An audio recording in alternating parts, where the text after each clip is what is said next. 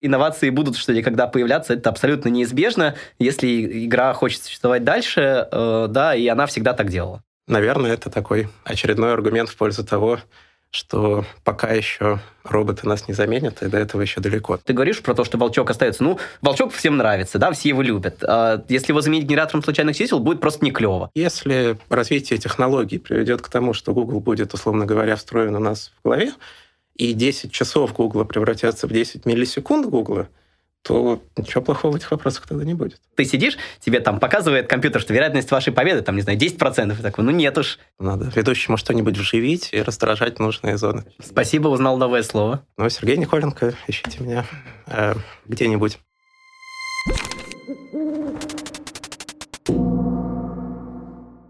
Здравствуйте, это подкаст «Внимание! Вопрос», где мы со знатоками клуба «Что, где, когда» обсуждаем вопросы, на которые нет правильного ответа. Меня зовут Михаил Крюк, и сегодня у нас в гостях знаток игры «Что, где, когда» Сергей Николенко. Здравствуйте. И обладатель «Хрустальной совы» и обладатель приза за самый яркий ответ, капитан команды игры «Что, где, когда» Борис Белозеров. Здравствуйте, здравствуйте, дорогие друзья, рад вас приветствовать. Внимание, вопрос.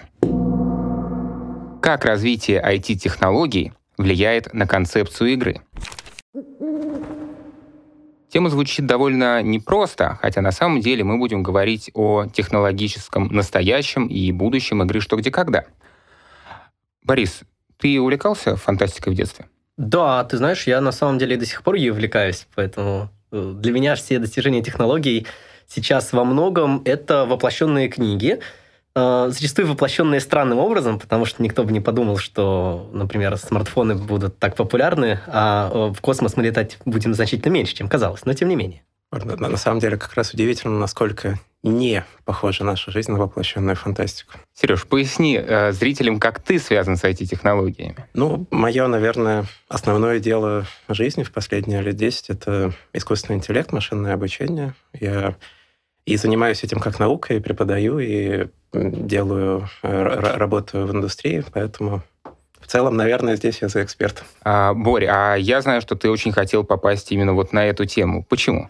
Ну, я все, все пандемийное время э, занимаюсь тем, что организовываю для людей э, игры «Что, где, когда» в онлайне, поэтому для меня э, история про виртуальное «Что, где, когда», да, про то, как IT-технологии влияют на нашу игру, она, ну, такой, тоже предмет, в общем, профессионального интереса в последний год, и наверное, основная деятельность, которой я сейчас занимаюсь. То есть ты нам немножко расскажешь про такую практическую сторону современных реалий, да, вот это да, перенесение, да, да, что где да, когда. я в этом смысле вот именно в контексте того, как играть в что, где, когда в интернете, наверное, может быть, э, на практике столкнулся с наибольшим количеством решенных э, и нерешенных вопросов. Ну, игра «Что, где, когда» за свою историю претерпела различные изменения вследствие влияния развития технологий. Там, например, сейчас, наверное, 13-й сектор, который уже э, много лет существует. Еще были эксперименты, например, голосование за лучший вопрос, выбор лучшего знатока, а также голосование многое другое. Ты с каким а, нововведением поначалу был меньше всего согласен? Какое тебе меньше всего нравилось? Э, слушай, ты знаешь, я почти всегда э, очень положительно к этому отношусь. Например, когда у нас, э, ну я так чуть-чуть забегу, когда у нас телезрители в финале года играли э, в онлайне, конечно, проблемы со связью портили впечатление, но сама концепция была замечательной. То есть мне в целом очень понравились эксперименты прошлого года со знатоками на экране, с тем, что с цифровым клубом, да, с тем, что даже вот э, обсуждалось, что там Олесь как-то смог подсказать э, Коле Крапелю, там нужно ли брать минуту или не нужно. Да, это добавляет в игру новые измерения мнение. Мне вот поэтому я в этом смысле даже, честно сказать, не припомню того, что вот мне бы прям не нравилось. Может быть, Сережа что-то такое помнит?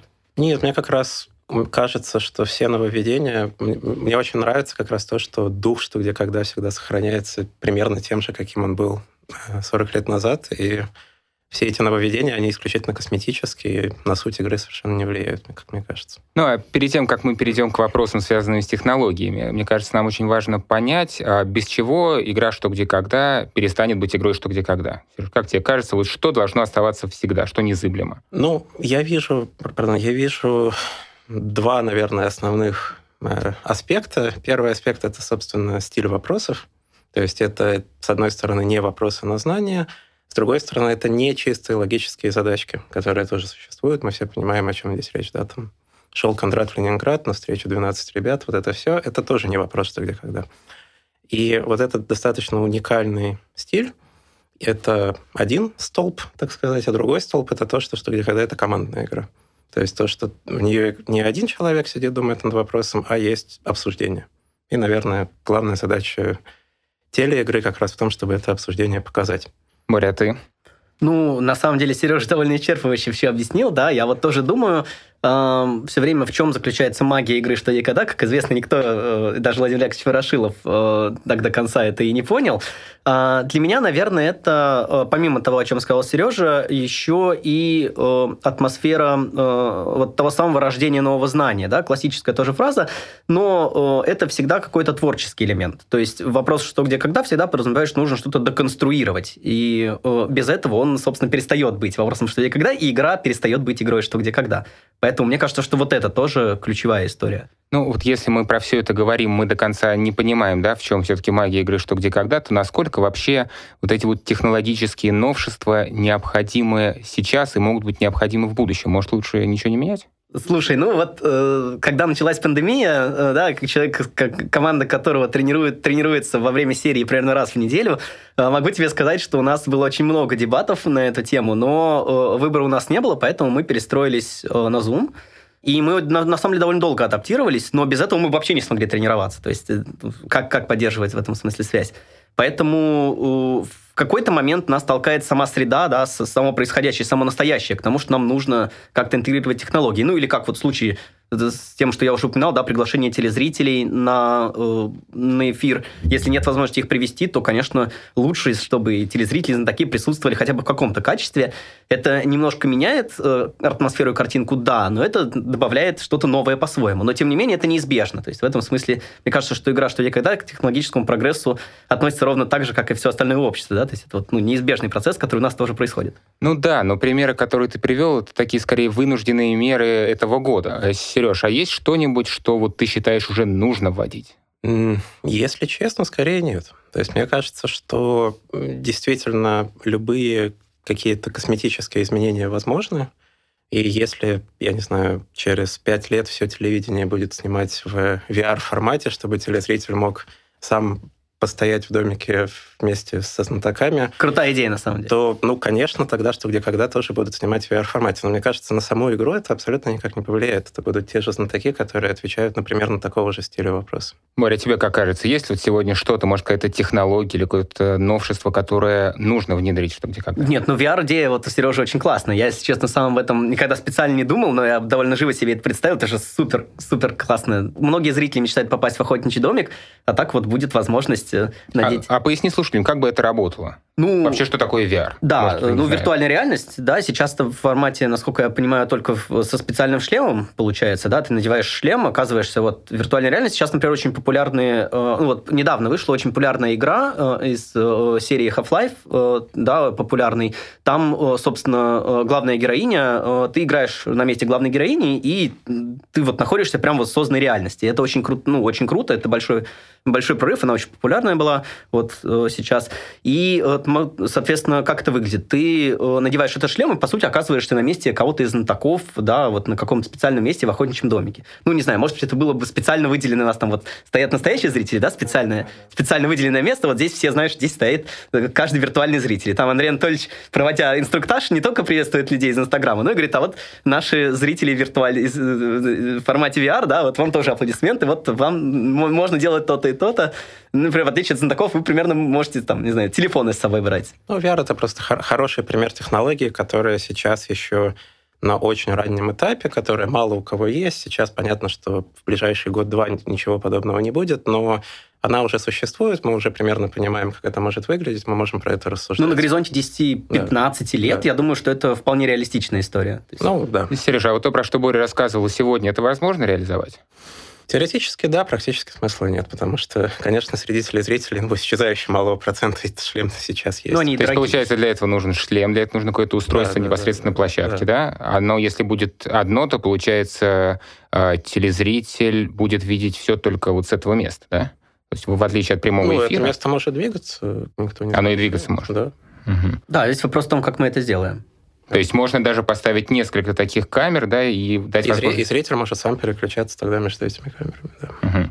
А вот если бы я сказал, что мы сегодня с вами можем поэкспериментировать. Мы сейчас проговорили про технологии, которые обязательно нужны, а вот сейчас давайте обсудим те, с которыми вы поэкспериментировали бы. Что бы вы добавили, на что посмотрели? Может оказаться, что это будет плохим или хорошим, но вот ну, ты, конечно, вопросы, сложные вопросы задаешь, ты переходишь. Я, я не к тому, чтобы поменять 13 сектор, если ты про это. Нет, нет, я люблю 13 сектор. Всегда, когда меня спрашивают, я тоже с удовольствием отвечаю про то, что 13 сектор это прекрасно, он вносит в игру такой необходимый хаос. Это, знаешь, как бросок кубика в игре, то есть какой-то вот такой случайный элемент, который, uh-huh. тем не менее, оказывает на игру серьезное влияние. Мне, как специалисту по искусственному интеллекту, конечно, всю дорогу всегда было интересно, насколько искусственный интеллект, там современные нейронные сети умеют, смогут отвечать на вопросы, что где, когда. Мое искреннее убеждение, конечно, в том, что сейчас пока никак. Я думаю, мы об этом еще поговорим. Но, э, в принципе, опять же, на горизонте лет там трех-пяти, почему бы не завести проект помощи искусственного интеллекта в дополнение к помощи клуба. Да, это было бы, кстати, Скорее, очень забавно. Это было бы очень забавно, да. Я думаю, в половине случаев там был бы полный бред, а в половине случаев, может быть, чем-то и помогло бы. Слушай, нет, это, это, это, это очень прикольно. Я бы тогда прям с большим удовольствием использовал этот сектор. И я думаю, что телезрители тоже были бы довольны, потому что иногда... Потому что такие, полный бред да, был да, бы забавно. Да, да, конечно, конечно. Иногда такие получают вот какую-то странную помощь, а иногда вдруг что-нибудь крутое. Раз уж мы начали про искусственный интеллект, расскажи нам, пожалуйста, что это такое и где мы сегодня с этим сталкиваемся. А, ну, сталкиваемся мы, конечно, везде, начиная от, я не знаю, алгоритмов обработки звука, которые вы сейчас слышите, и заканчивая алгоритмами передачи сигнала, телесигнала, когда вы смотрите «Что, где, когда», но вообще искусственный интеллект — это раздел прикладной математики, я бы сказал, который занимается решением, ну, наверное, формального определения нет, но который занимается решением задач, которые обычно подвластны только людям. То есть э, задачи там, зрения, обработки текста, я не знаю, движения и навигации в пространстве, вот вся, всякое такое, это все обычно традиционно считается задачами искусственного интеллекта. Но не нужно путать это с э, попытками симулировать мозг, с нейробиологией. Это другая наука совершенно, и у нее совсем другие методы. Только хотел тебя спросить, потому что по твоему описанию мне показалось, что это такая как бы попытка сделать э, какое-то устройство, которое похоже на то, как человек там что-то воспринимает, да, и точно так же делать какие-то там,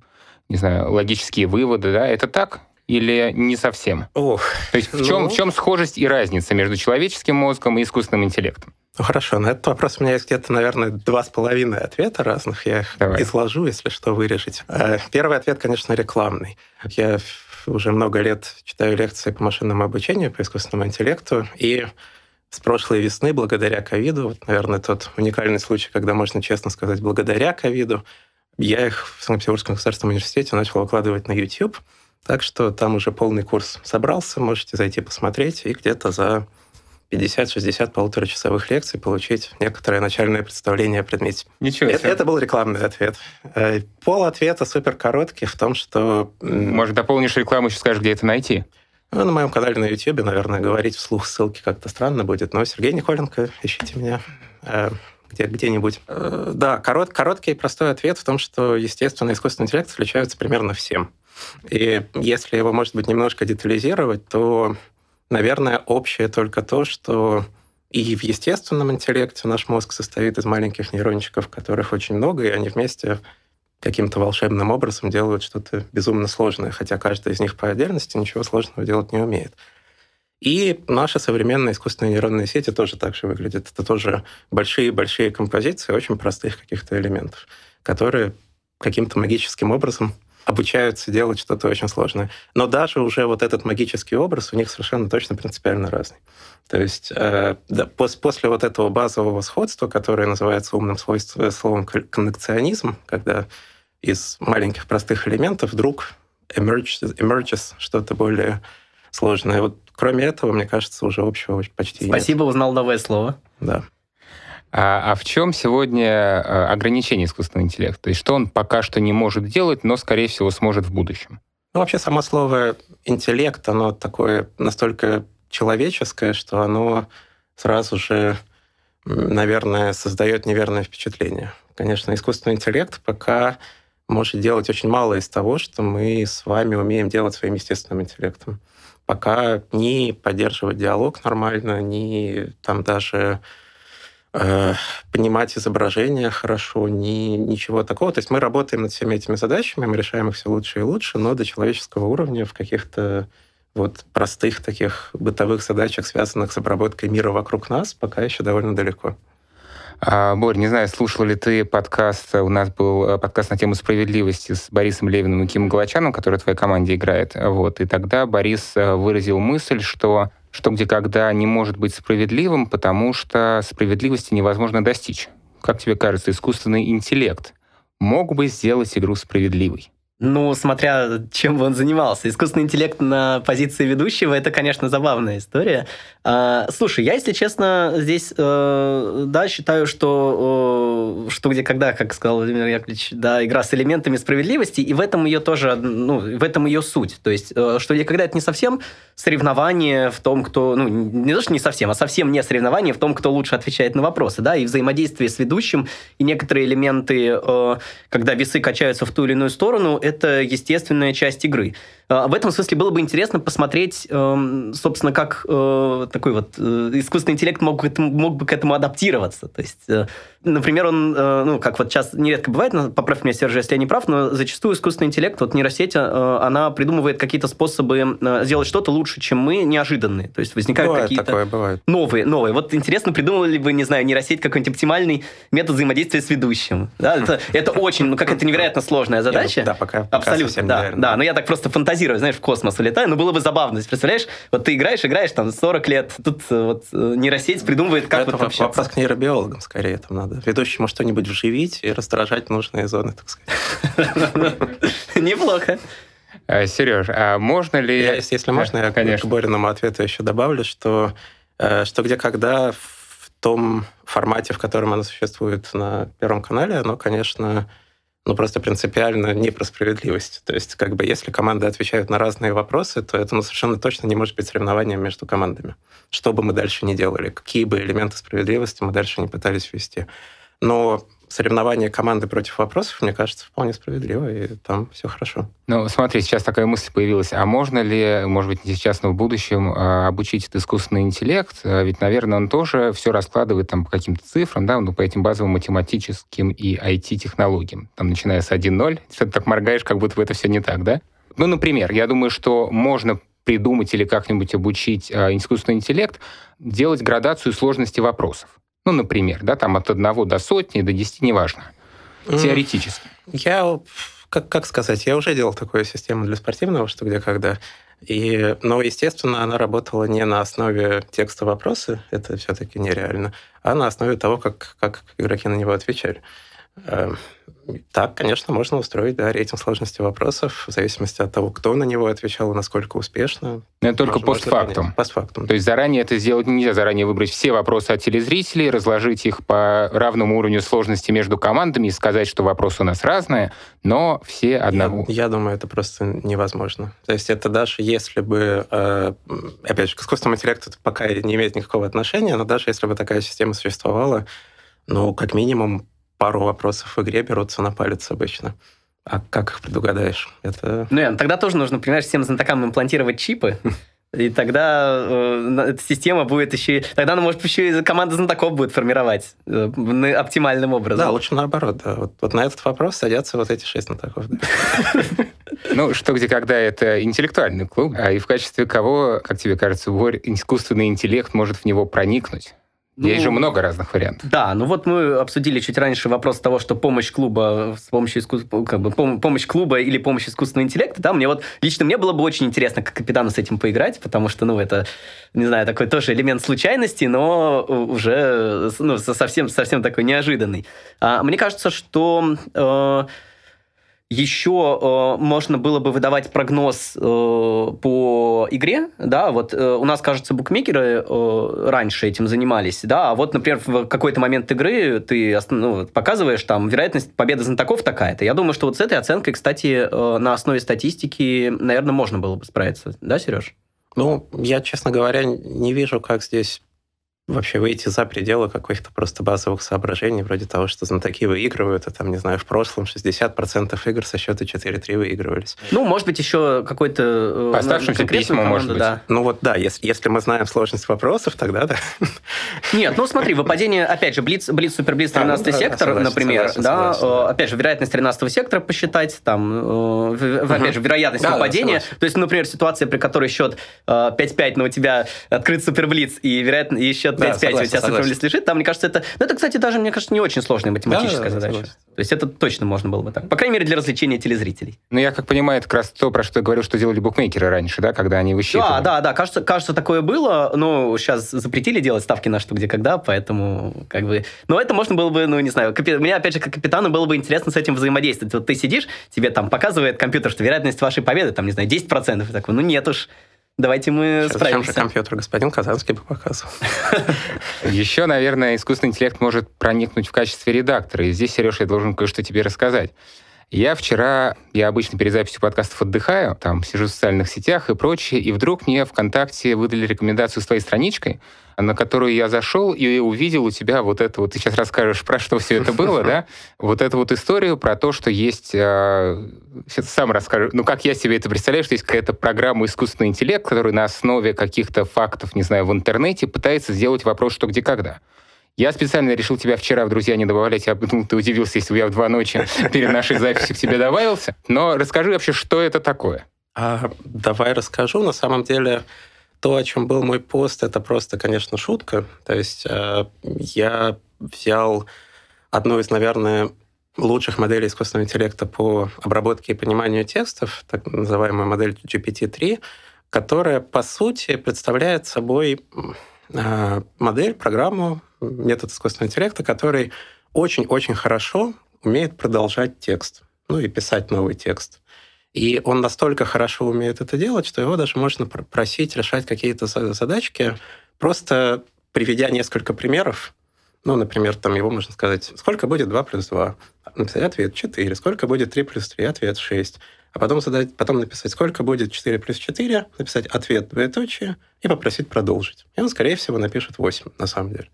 И я пытался посмотреть, как у него будет выходить что где когда. Получилось довольно смешно. И, естественно, ничего не получилось. То есть, естественно, ни на, ни на один вопрос даже близко он, конечно же, ответить не может. Но, наверное, это такой очередной аргумент в пользу того, что пока еще роботы нас не заменят, и до этого еще далеко. Но есть более серьезные подходы к этому. Я вот как раз в комментариях к моему посту мне дали ссылку на э, людей, которые делали это чуть более серьезно, и у них получались такие очень абсурдистские, милые вопросы. Они как раз обучались э, писать вопросы «что, где, когда». Ну, тексты, похожие на вопросы «что, где, когда». И у них получались такие милые абсурдистские вопросы, которые даже при должном воображении могут показаться имеющими смысл. А вот то, что ты говорил, что, естественно, не получилось. Какой вопрос ты задал ему, что он Ой, ответил? Ну, я, я могу прочитать. Это, давайте я что-нибудь процитирую. Это ну, я пока добавлю, да. наверное, пока Сережа ищет, что ребята, вот, которые сделали этот, эту нейросеть, которая занимается созданием вопросов, э, они на самом деле действительно увлеченные, и там действительно я тоже почит, с удовольствием это почитываю, и они даже, по-моему, делали турнир по спортивному, да, соревновательному, что и когда на этих вопросах. Э, я, правда, результаты не помню, там, по-моему, что-то не очень много. Ты участвовал? Нет, я не участвовал, я только смотрел результаты, но в целом э, это любопытно. То есть там бывают вопросы, у которых ну, ты знаешь, это вот, вот прям, прям что-то такое очень странненькое, но ответ э, в целом из какой-то логики, может быть, вытекает. То есть нам непонятно, как это происходит, но теоретически на этот вопрос ответить можно. Поэтому вот э, в этом, в этом смысле что-то интересное, ну, нельзя говорить, что это вот похоже на вопрос, что где, когда, прям вот в нормальном смысле, но что-то интересное, безусловно, у этого есть. Может быть, их брать на тренировки, когда задача выйти из плоскости? У нас сейчас такие вопросы бывают. Это, это кстати, неплохая история. Это, это даже прям, прям неплохо. Я даже об этом подумаю. Спасибо за подсказку. Ну, давайте я зачитаю. Вот Давай. вопрос настоящий, дальше, а дальше будет самодеятельность искусственного интеллекта. Вопрос. Тайский профессионал пишет, что манго напрямую влияют на его заработок. Из-за опасения потерять даже одну манго он старается постоянно вносить разнообразие. В Таиланде манго являются аналогом их. Назовите их, использовав фамилию. Правильный ответ на этот вопрос – это звезды Мишлен, то есть там в Таиланде тоже есть рейтинг ресторанов, которые, соответственно, не звездочками, а символами манго. Вот. Но вот искусственный интеллект понял, что речь про Таиланд. В качестве ответа предлагает некую букву тайского алфавита, которую конечно, прочитать не могу. В поле «Зачет» пишет еще несколько букв тайского алфавита. Источник, он написал источник, причем сам это придумал, я, в моих примерах не было источников, он сам придумал, что нужно написать источник. Проспер Мариме, Маркиз Д.О. или Новая Элоиза. Прекрасно звучит. Комментарий. Из-за любви Де Вальдесу было запрещено использовать манго, из-за чего он стал писать книгу о манго. Это и является причиной того, что тайская буква «м» звучит как «м». Вот. Типич, типичный пример творчества GPT-3. Я, честно говоря, ничего не понял. Но... Совершенно верно. Так и задумывалось. Так и задумал, да? Ладно. Поговорили про редактора, про вопросы, а, про знатоков.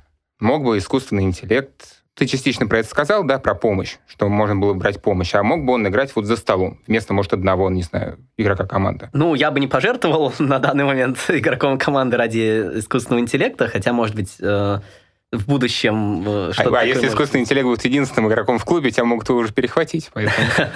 Э, слушай, ну, это на самом деле забавно. Э, я подумал перед этим подкастом, как бы я мог использовать вот, ну, то есть действительно подумал, как можно было использовать такого вот знатока. Но я бы, наверное, предпочел здесь, чтобы, например, мне какую-то фактологию больше выдавал. То есть, наверное, Э, по, по фактам-то, по крайней мере, если база данных у него большая, э, знать он будет э, это, ну, вот, вот это вот то, что получится, да, довольно много. То есть я бы в этом смысле предпочел, наверное, получить, знаешь, как вот тебе дается вопрос, в котором есть какие-то данные, ну, там, про время, про место, про какого-нибудь автора, да, и тебе он выдает ассоциации. То есть вот в этом смысле, наверное, можно было бы получается какая-то мешанина из того, что на это придумается. Ну, я, правда, тоже не знаю, надо будет Сергея спросить, какой мог быть выхлоп. Но мне вот эти ассоциации, наверное, помогли бы. С другой стороны, я сомневаюсь, что на вопросе, э, ну, где не будет каких-то конкретных входных данных, э, это сможет помочь. Ну, например, понятно, что вопрос с цитатами тогда исчезнут из клуба сразу, потому что, ну, это будет легко. Э, ну, и с Хокку, наверное, тоже, если они где-то есть. То есть вообще все, что где-то было написано, оно, наверное, будет легко вычисляться. То есть, то, то есть там, извини, там, получается, роль играть будет именно формулировка вопроса. То есть как этот факт завуалировать так, чтобы искусственный интеллект по поисковикам, по информации в сети не мог однозначно быстро на это ответить. Да, я, я думаю, что я бы вот действительно разделил эти две вещи. Во-первых, действительно, доступ Google, по сути, к поисковику, это один разговор, хотя это, безусловно, тоже модель искусственного интеллекта, но это, конечно, гораздо проще сделать, это гораздо полезнее в настоящий момент для игрока, чем попытка сделать искусственный интеллект, который будет действительно играть, то есть воспринимать вопрос на, как текст или на слух, тем более, или пытаться общаться на естественном языке с другими игроками, сейчас это, наверное, не очень реалистично. Но, база, да, но все равно нужна какая-то база знаний. То есть, скажем, знаток... Да-да-да, то есть если тебе просто дать компьютер с Гуглом, это очень поможет. А если попытаться этот компьютер заставить разговаривать с тобой на естественном языке и даже ходить к тому же Гуглу, это будет гораздо менее полезно. Это правда. А если мы будем говорить про редакторов, то есть мы сейчас говорили про формирование вопросов искусственным интеллектом, а если у нас телезрители продолжат присылать вопросы, а искусственный интеллект будет обрабатывать эту информацию с точки зрения формулировок, с точки зрения проверки информации, да, может быть, как-то оценивать его сложность, там, анализируя вопросы, которые раньше задавали, там, условно, не знаю. Много вопросов было про Пушкина, значит, лучше его как-то закодировать. Это возможно? Ну, это звучит как суперсложная задача. Я бы сказал, что это, наверное, такой на очень дальнем этапе развития искусственного интеллекта, на более далеком, чем, например, отвечать на вопросы. Потому что здесь нужно как бы редактор должен залезть в голову игрока, и представить себе, как игроки будут играть этот вопрос. За что они могут схватиться, а что они должны знать, а что они, наоборот, не должны знать в любом вопросе, что где когда есть и то, и другое. Это, кстати, вот важный момент, который часто люди не понимают, что там всегда есть что-то, что предполагается, что ты знаешь, а еще есть что-то, что предполагается, что ты не знаешь.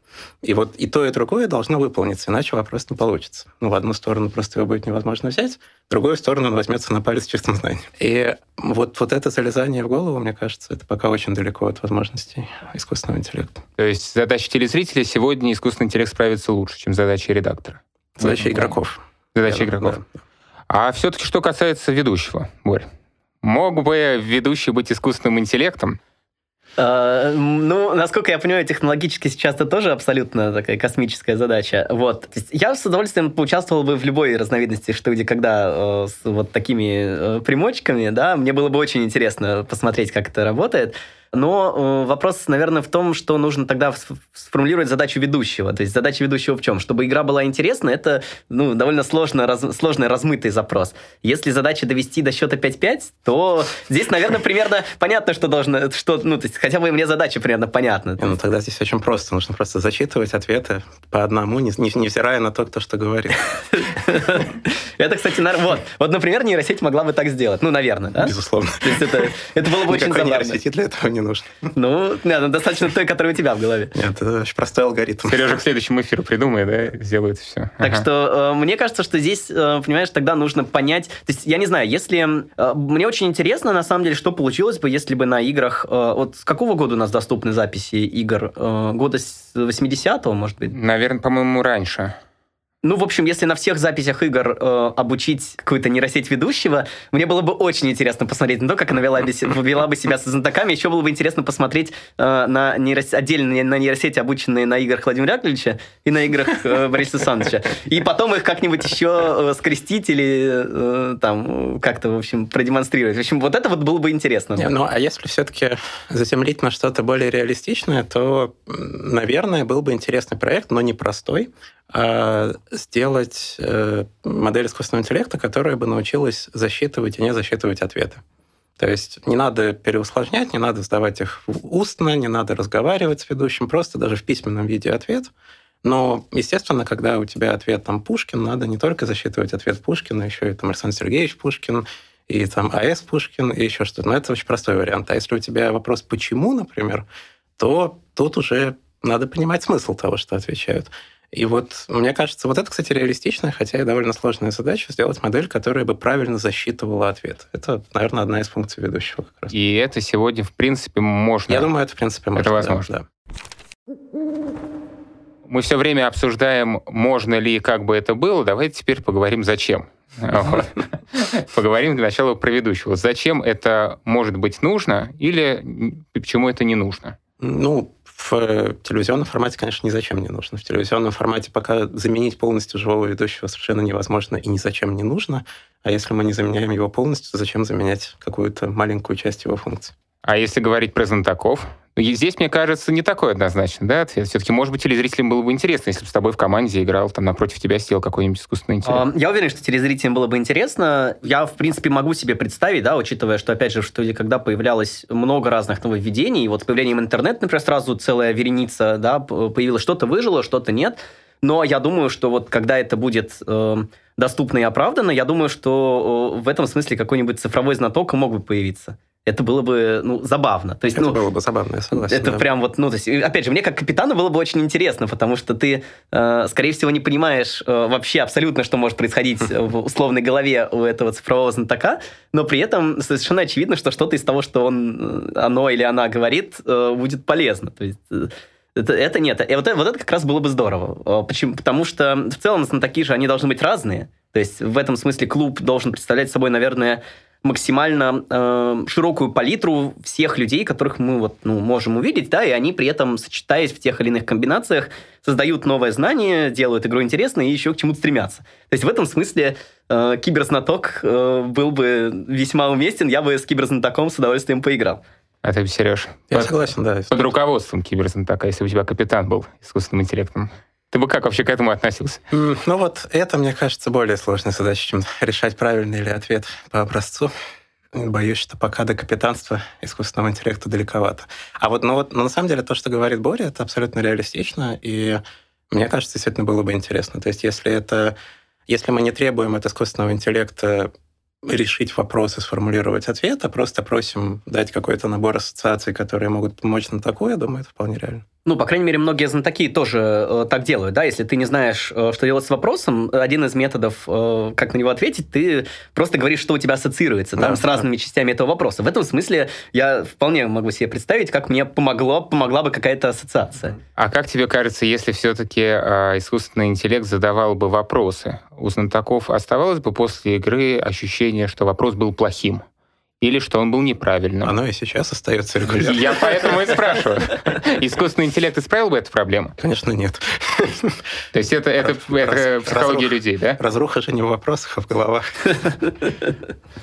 Боря, если бы тебе искусственный интеллект задал бы вопрос, а, очень продвинутый искусственный интеллект, Сереж, да, который будет через 20 лет, идеальный искусственный интеллект. Ты бы ругал вопрос после, если бы тебе показалось он действительно плохим? Или это уже как бы такая стадия, что, ну, если это хороший вопрос, я соглашусь? Слушай, нет, у меня на самом деле вообще нету мнения по поводу того, то есть я себя отучил думать по поводу того, хороший вопрос или плохой, потому что, ну, э, когда ты играешь, тебе нужно отвечать на вопросы. Если ты еще и все время будешь их оценивать, то тебя это и во время игры силы забирает, и после игры самое главное. То есть ты не своей работой занимаешься. Вот у тебя, не знаю, все равно, что ругаться, ну, здесь на поле кочка, да, а может быть это нормально, что кочка там. Ты мог на эту кочку поставить мяч и поворотом пробить, а мог об нее споткнуться. В этом смысле для меня вопросы, написанные искусственным интеллектом, ничем не будут отличаться в этом смысле, да, то есть они, э, вот у тебя есть, э, да, какая-то ситуация, которую тебе нужно решить, да, и ты должен придумать метод, как это решить, потому что они, конечно, ну, наверное, будут очень сильно отличаться, а может быть нет. Мне на самом деле сложно представить, э, что, что потребует вопрос, написанный продвинутой нейросетью. Ну, мне прям действительно сложно. Главной целью будет сделать так, чтобы они не отличались. Насколько ну, удастся достичь этой цели? Ну да, да, да, я тоже, тоже не очень представляю. Но, наверное, вот сейчас, вот потому что сейчас есть, да, то, какие сейчас иногда выдаются вопросы, самое главное это вот э, как-то выйти из плоскости, то есть, да, придумать неожи- действительно неожиданный ответ. Это для тренировок, кстати, вот действительно, как ты сказал, может быть полезно. Поэтому э, вот такие вопросы для меня, даже я даже сейчас вижу в них какую-то ценность игровую, да, а если они будут э, больше похожи на вопросы настоящие, которые придумал человек, то вообще замечательно. Я думаю, можно начать с чего-то более простого. То есть я пока не видел даже успешных э, моделей, которые бы писали просто обычные фактологические вопросы, вопросы э, из разряда своей игры, а не что где когда. Это тоже было бы интересно для тренировок, и, наверное, это было бы полезно в виде там application на телефоне, но я такого тоже пока не видел. Как вам кажется, все-таки вот этот вот искусственный интеллект, он может на каком-то этапе так сильно проникнуть что, где, когда, я не про восстание машин, а про то, что а, концепция игры просто как бы, ее уже, она уже не будет той же, которая была, и эта игра изменится? Ну, здесь, наверное, есть один довольно простой ответ, который действительно может сильно изменить концепцию игры, и который можно реализовать прямо сейчас, просто будет неудобно пока что. Это пресловутый Google. Вот Google, поисковая система, это, конечно, модель искусственного интеллекта, и она, конечно, если дать к ней доступ игрокам во время игры, полностью изменит игровой процесс, полностью изменит стиль вопросов. Такие эксперименты уже были. А давай тогда я расскажу эту историю, потому что для меня это еще и такая личная немножко история, потому что я впервые вообще пришел в «Что, где, когда» через игры по имейлу в интернет-клубе «Что, где, когда» в 1998-1999 годах. И э, эти игры, ну, это была довольно естественно для, естественная идея для того времени. Игроки, э, знатоки многие поразъехались по разным странам, хотелось играть вместе, и они организовали такой вот ну, набор листов рассылки, как тогда было принято, на которые нужно было писать письма, и начали задавать друг другу вопросы. То есть там были чемпионаты, в которых э, команды придумывали свои... Каждая команда вела свой тур, придумывала вопросы, задавала их другим, другие на них отвечали. И, извини, это все по почте было? Это все было по почте. А да. было какое-то ограничение по времени? Ограничение по времени было, по-моему, сначала сутки, потом трое суток. Как-то так. Но тогда еще не было таких возможностей. Вот я сейчас к этому а, перейду, да. То есть сначала, если... Ну, я, тогда меня еще не было, но сначала, если я правильно помню, первые пару сезонов в этом клубе был запрет на использование поисковых систем. И в тот момент тогда были абсолютно нормальные человеческие вопросы. Вот можно почитать э, в базе вопросов, что где когда. Там, ну, чуть посложнее, чем обычно, потому что все-таки ну, на сутки. Но совершенно нормальные вопросы, которые рассказывают какую-то историю, нужно что-то до чего-то догадаться. Все, как бы сейчас можно на них тренироваться абсолютно нормально. После этого стало понятно людям, и это, кстати, важный момент, который, я думаю, скоро станет понятен людям и организующим онлайн-игры, что где когда, э, что бороться с поисковыми системами невозможно. Ну, нельзя давать, задавать вопросы по почте на сутки, и после этого ожидать, что люди, значит, волшебным усилием воли воздержатся от того, чтобы зайти в Google. Поэтому просто так не работает. И поэтому разрешили поисковые системы. Тогда это даже, наверное, был не Google, а, прости господи, Альтависта какая-нибудь. И вопросы сильно изменились. И вот э, игры интернет-клуба были где-то до 2003, 2004, 2005 года. И, конечно, тот стиль вопросов, я как раз хотел процитировать, если можно, тот стиль вопросов, в котором это пришло, это сейчас э, звучит, э, я думаю, особенно для наших слушателей непрофессионалов, это будет звучать потрясающе. Поэтому вот пример. 2005 год, совершенно вопрос на полном серьезе. Последний интернет-гран-при, тур команды Дракоша, если это кому-то что-то говорит. Послушайте. Этимологически второй происходит от первого. У писателя, прославившегося произведением, где действует второй, есть и менее известный рассказ о том, как второй становится первым. У другого писателя второй ассистирует первому, и еще два первых фигурируют в другой его книге. А в истории третьего писателя, посвященной вторым и третьим, первый был и у тех, и у других. Ответьте, где должен находиться третий, чтобы стать половиной палиндрома? Вот такой прекрасный вопрос. Ответ не будем рассказывать, чтобы да, наши слушатели пусть, подумали. Слушатели да? попробуют. Да. Ну, ты в конце, в конце, Я в конце, конце могу сказать ответ. Да, да. оставляйте ответ под комментариями внизу, да. Вот. И что я хочу сказать про вопросы такого типа, они сейчас для нас звучат абсолютно ну, бредово на самом деле. Но это то, к чему естественным образом пришла игра, когда ты даешь вопрос на трое суток умным людям, которым можно пользоваться Google. В принципе, вот если подумать, то на эти вопросы можно посмотреть немножко по-другому, потому что как на самом деле выглядела игра в этом интернет-клубе?